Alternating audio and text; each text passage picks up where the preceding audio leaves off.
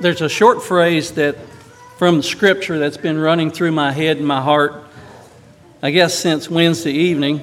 Uh, Brother Kenny referred to this phrase, this in Scripture, and he made some comment similar to this. It almost sends shivers down my spine whenever I think of it. Do you remember saying that, Brother Kenny? I checked to see how many times this exact phrase is used in the scripture, and it looks like it's 44 times 19 times in the Old Testament and 25 times in the New Testament. And so I would just encourage you for now to just leave your Bibles on your lap and listen as I read a few of these verses that has this exact phrase in it. Number one, when Jacob was speaking to Rachel and Leah in Genesis chapter 31, verse 7, he said this And your father hath deceived me and changed my wages ten times, but God suffered not, suffered him not to hurt me. Two, when Jacob, well, I'm sorry, when Joseph was speaking to his brothers in Genesis 45, verse 8, he said this So now it was not you that sent me hither, but God. And he hath made me a father to Pharaoh, and lord of all his house, and a ruler throughout all the land of Egypt. Three, Joseph speaking again to his brothers in Genesis 50, verse 20. But as for you, you thought evil against me, but God meant it for good, to bring to pass, as it is this day, to save much people alive. 4. In 2 Chronicles 20, verse 15. Hearken ye, all Judah, and ye inhabitants of Jerusalem, and thou king of Jehoshaphat. Thus saith the Lord unto you Be not afraid, nor dismayed, by reason of this great multitude, for the battle is not yours, but God's. 5. In Psalm 49, verse 15. But God will redeem my soul from the power of the grave, for he shall receive me. Selah the psalmist had found an anchor for the storms and struggles. So, number six, Psalm 73, verse 26 My flesh and my heart faileth. Have any of you ever been there? But God is the strength of my heart and my portion forever. Seven, Acts 13, verses 29 to 30. And when they had fulfilled all that was written of him, speaking of Jesus, they took him down from the tree and laid him in a sepulchre but God raised him from the dead. 8. Paul said in 1 Corinthians chapter 3 verse 6, I have planted, Apollos watered, but God gave the increase. And the last one for now. Number 9, in regard to the temptations we faced, and Brother John Ralph, Ralph finished our Sunday school lesson with this verse. There hath no temptation taken you but such as is common to man. But God is faithful, who will not suffer you to be tempted above that ye are able, but will with the temptation also make a way of escape that ye may be able to bear it. So, who can tell me the short phrase that connects all these verses? Thank you. But God. That's the title of the message this morning. But God. And why don't I read all these verses to you? I read these verses to strengthen your faith. When life is at its worst, God is at his best. But you know, I'm blessed. God doesn't change, He's always at his best. Never forget. But God. For a text, I would invite you to Ephesians 2, verses 4 and 5. And you might chastise me. You might say, Jay, we just studied this Wednesday evening. But if you all don't mind, we had a pretty small crowd Wednesday evening, so I don't think it's going to hurt us to look over this again. I was really impressed by this verse, Ephesians 2, verse 4, verses 4 and 5. And I would like to ask you the question how much do you appreciate God's deliverance and provision through Jesus Christ our Lord? Ephesians chapter 2, verses 4 and 5. But God, who is rich in mercy, for his great love wherewith he loved us, even when we were dead in sins, hath quickened us together with Christ. By grace are ye saved. I guess I feel like it's easy for us not to appreciate, like we should, God's intervention and His blessing. This, there's a tremendous transition from verses 1, 2, and 3 to what follows in the rest of the chapter. And I think it's easy for us, if we're not careful, to just kind of accept it and not appreciate it like we should. I'd like to share a statement with you, and you all tell me whether you think this statement. God was more concerned for your and my spiritual condition than he was for the physical comfort of his own son on the cross. Is that true? God was more concerned for your and my spiritual condition than he was for the physical comfort of his own son on the cross. Did God care for his son? Absolutely, he did. But he was concerned for his creation and how that we were in sin and how we could be redeemed back.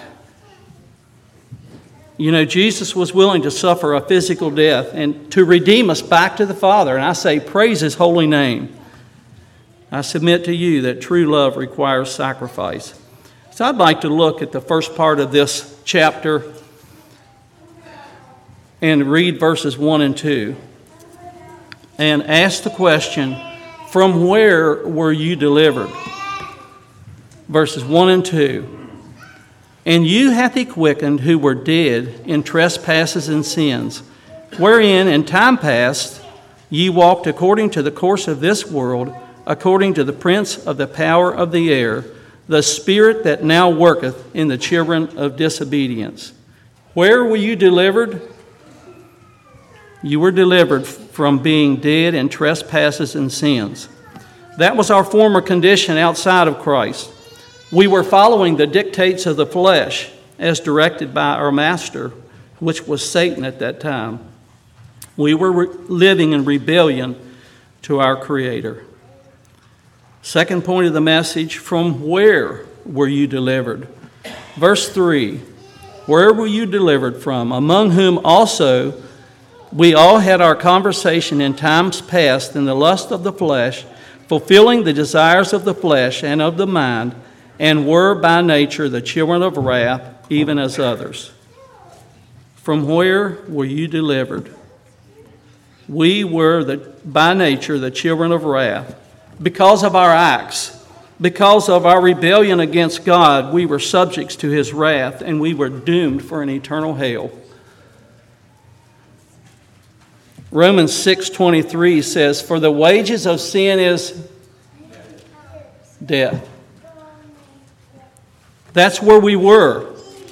Do we realize how awful where we were headed?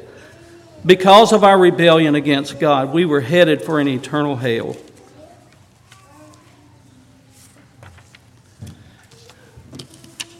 And I didn't dedicate a whole sermon this morning to hell. But as we think about where we used to be and the life that we used to live, I think it's good for us to consider the two. And I guess it's, it's probably my intention. I would like to consider some of the conditions of hell, but I'd like to also, probably the next time I preach, have a sermon on heaven to balance us out. But I'd like to consider a little bit what are the conditions of hell. That's where we were headed before God's intervention. Number one, Matthew chapter 25, verse 41. Hell is a literal place. Matthew 25, verse 41. I'm going to move through these pretty quickly. Then shall he say unto them on the left, left hand, Depart from me, ye cursed, into everlasting fire, prepared for the devil and his angels. And Luke chapter 16, verse 28, would bring out the same thing. Luke 16, verse 28, you know the story there of the rich man and Lazarus. And the rich man in verse 28 said, For I have five brethren, that he may testify unto them, lest they also come unto this place of torment. Hell was a literal place. And the rich man didn't want his brothers to come there. Secondly, hell is an everla- it's everlasting, it is forever. Once again, there in Matthew 25, verse 41, then shall he say unto you, unto them on the right hand, Depart from me, ye cursed, into everlasting fire, prepared for the devil and his angels. Hell is everlasting, it is forever. Thirdly, hell no, has no stability. Revelation chapter 20, verse 1. And I saw an angel come down from heaven, having the key of the bottomless pit and a great chain in his hand. Hell hath no stability, it is bottomless. Number four, hell is not annihilation. Some people would say that when a person is thrown into hell, that they're annihilated, they're burned up, and that's it. And I think one of the scriptures that they use is Malachi chapter 4, verse 1, where the Bible says, For behold, as an oven, and all the proud, yea, and all that do wickedly, shall be stubble. And the day that cometh shall burn them up, saith the Lord of hosts, that it shall leave them neither root nor branch. But we don't believe, according to Scripture, other scriptures that we read that hell was annihilation. Mark chapter 9, verses 43 and 44. And if thy hand offend thee, cut it off. It is better for thee to enter into life maimed than having two hands to go into hell, into the fire that never shall be quenched, where the worm dieth not, and the fire is not quenched.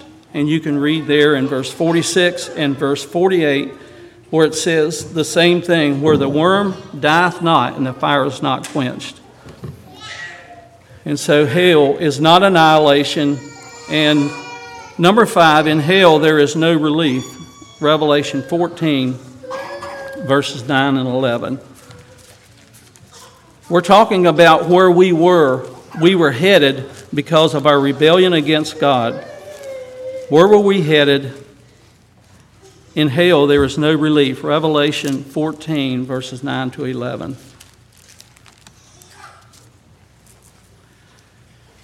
And the third angel followed them, saying with a loud voice If any man worship the beast in his image and receive his mark in his forehead or in his hand, then shall the same shall drink of the wine of the wrath of God, which is poured out without mixture into the cup of his indignation and he shall be tormented with fire and brimstone in the presence of the holy angels and in the presence of the Lamb. And the smoke of their torment ascendeth up forever and ever, and they have no rest day or night who worship the beast and his image, and whosoever receiveth the mark of his name. So in hell there is no relief. Now, most of you probably have experienced in your life some unrelenting pain. And I can remember sometimes, and it's been a long time ago, but there's been some times that I've sat on a La-Z-Boy in the, at night on the weekend with a horrible toothache and just hoping I can get through the week till I can get to a point where somebody can help me. Um, I don't know if any of you have had an abscess, but I have. And an abscess, sometimes you can if you have really, really cold water, you can drink a little bit, and that will take the pain away for a minute or two. And then after a while, the pain just starts building again. To, and I spent long hours on a La-Z-Boy hoping I could make it through the weekend. But I would tell you that there's no, no relief in hell. There's no relief of any kind. Number four, who is it that goes to hell? Revelation chapter 21, verse 8. There's a list, and I won't tarry long. Revelation chapter 21, verse 8 Who is it that goes to hell but the fearful and the unbelieving, and the abominable and murderers, and whoremongers and sorcerers, and idolaters, and all liars shall have their part in the lake, which burneth with fire and brimstone, which is the second death.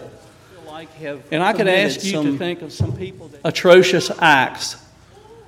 And I don't know who you think of. I thought of a few. I thought of Joseph Stalin, and I'm not sure how many deaths he was responsible for. We think of Adolf Hitler, probably responsible for the deaths of six million Jews. And I was sad to think of Ravi Zacharias. If what is quoted about him is true, if it's really true, it's very sad to have a man that was preaching and yet was living a secret life. Very sad.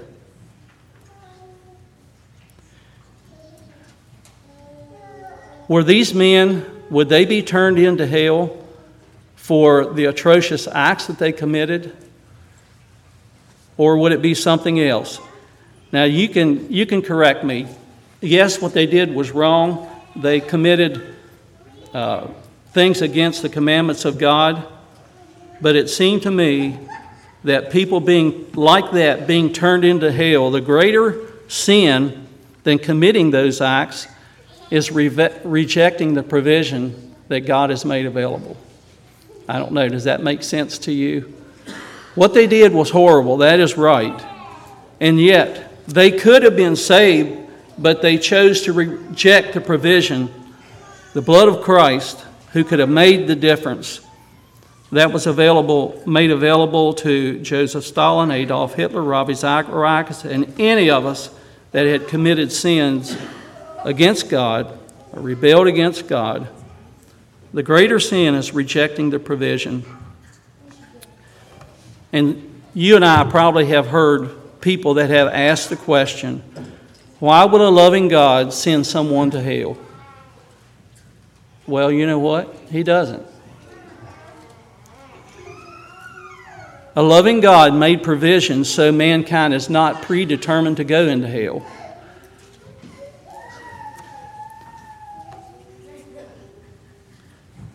Who are the inhabitants of hell?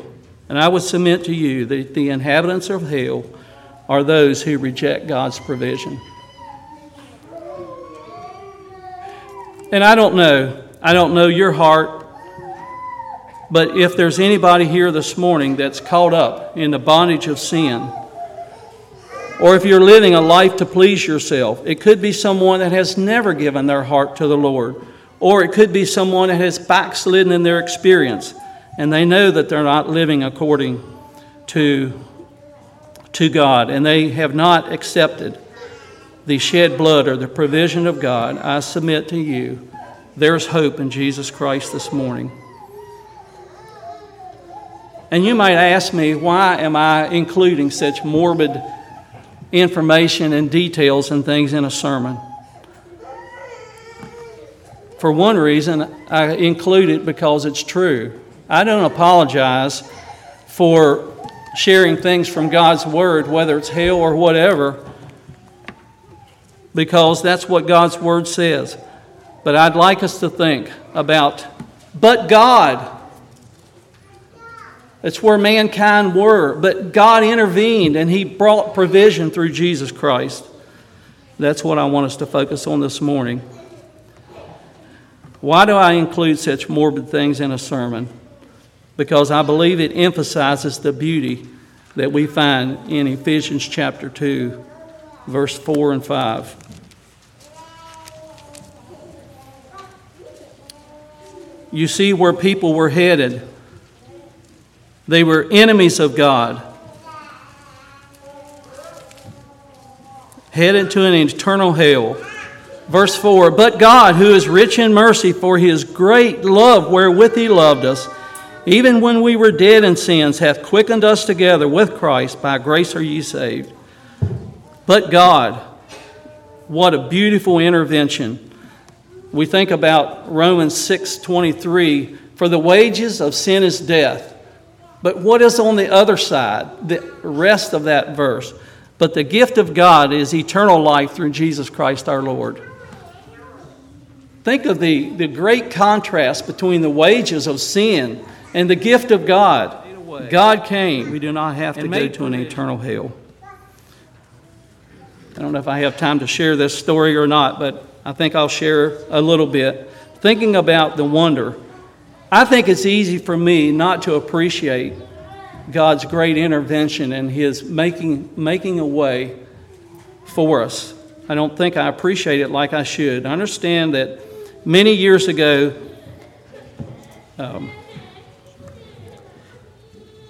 I'm trying to think of the evangelists, uh, Ira Sankey and D.L. Moody, were going to England and they were having a revival series there. Many people were coming to this revival series, but there were some other people that were coming that were not very welcome, and that was the gypsies. The gypsies had a reputation for being people that would steal. And so the, so the church people or the people coming to this tent or wherever it was there in England didn't want the gypsies to come because they thought they would be stolen from. And so they banned the gypsies from coming to these revival meetings. Ira Sankey and D.L. Moody got the idea well, if the gypsies can't come to us, let's take the gospel to them. And so they went out, I think it was a Sunday, they went out to uh, where the gypsies were outside of town and they preached the gospel to them. And many people were saved, it's my understanding. And, but when they went to leave, they had their horse and their chariot there, and there was a couple little boys that were standing around. And, and Ira Sankey just took his hand and he put his hand over on this little gypsy boy and he prayed for him God,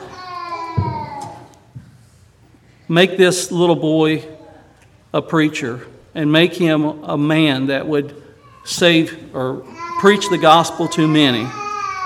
It's my understanding that about 50 years later, uh, in America, uh, Ira Sankey was at home and he got a knock on his door. And a man came and he said, Do you remember the time that you were there in England and you y'all went out to have this service for the gypsies?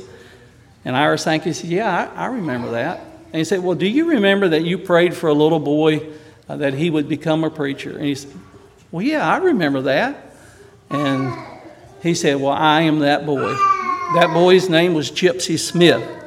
It's my understanding that Gypsy Smith preached in England and in the United States and for many, many years. And there's somebody that had observed Gypsy Smith when he preached in America the first time. And then many years later, he was preaching, and they said Gypsy Smith was preaching with as much fire and vim as he did 50 years ago. And he said, Gypsy, what is your secret? And he said this I have never lost the wonder of it all. Have you and I, other times when we have lost the wonder of Ephesians 2 4 and 5, but God, who's rich in mercy, for his great love wherewith he loved us. Jesus made a way for me. I think too often I don't thank the Lord as much as I should. I was bound for an eternal hell, and so were you. Do you appreciate Ephesians 2, that great transition, like you should? I don't want to go much into this, Brother Kenny. I don't know exactly how far. I thought about calling you and I asked you where you stopped, but I didn't. But I'd like to consider real briefly some of the blessings of the redeemed life. Um, from this passage, verse 5, I'm going to move through these quickly. Verse 5 Even when we were dead in sins, hath quickened us together with Christ. You and I have been quickened or made alive with Christ. Secondly, in verse 6, and hath raised us up together and made us to sit together in heavenly places. You and I are sitting together in heavenly places. It's a blessing to worship the Lord with, with you today. Are we happy? Are we grateful for the privilege? There's a lot of people. I would suspect that you and I today are in the minority there's probably more people in the world today that would like to get together like you and I are today and worship the Lord, and they can't because of persecution. Do you realize the blessings that you have today? Are you grateful for it? Chapter 2, verse 7. Thirdly, that he might show the exceeding riches of his grace in his kindness toward us. God's grace was unmerited. It is his unmerited grace. We did not deserve God's grace, but God, who is rich in mercy,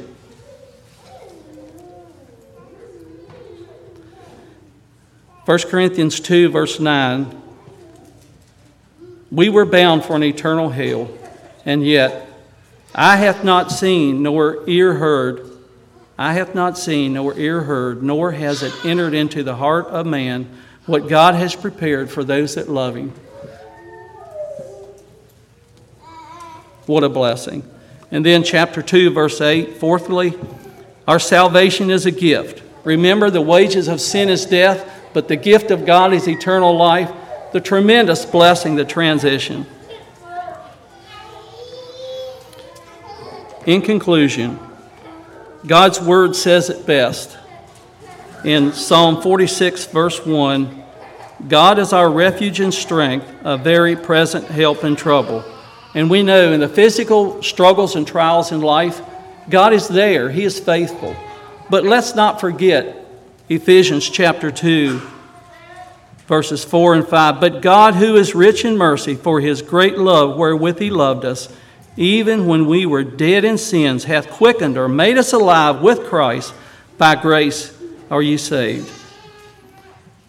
It's my prayer that our hearts will well up with praise and adoration for God's deliverance and for His provisions. And, brothers and sisters, let's never forget, but God. I was hoping that I could get through my, my material enough this morning that maybe we could see, sing just a couple verses of song of praise for God and what He's done for us. So, if you all would allow us, I'd like us to sing, and maybe some of you have a verse of song on your tongue that, that you would like to suggest. Um, I'm thinking of one. If you think of one or another one, I won't prolong it if you don't have any, but I'd like us to sing a verse of My Jesus, I Love Thee. My Jesus, I love Thee, I